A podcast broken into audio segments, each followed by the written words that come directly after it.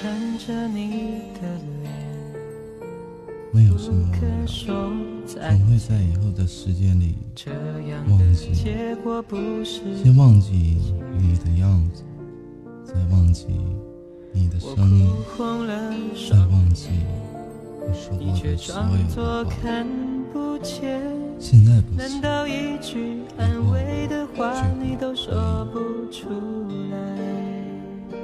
人有时候就会变得很脆弱，突然就不快乐了，突然被回忆里的每个细节困住，突然的陷入沉默，不想和任何人说话，自己静静的待在某个地方。最痛苦的是，消失的东西它就永远不见了，永远也不会再回来，却偏偏还要留下一根细而尖的针，一直扎在你的心头，却一直拔不出来。他想让你什么时候疼，你就得什么时候疼。不要说离开以后还会想念，不要说分手以后还是朋友。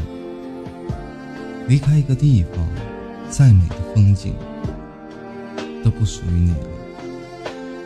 如果错过一个人，那这个人一辈子与你无关。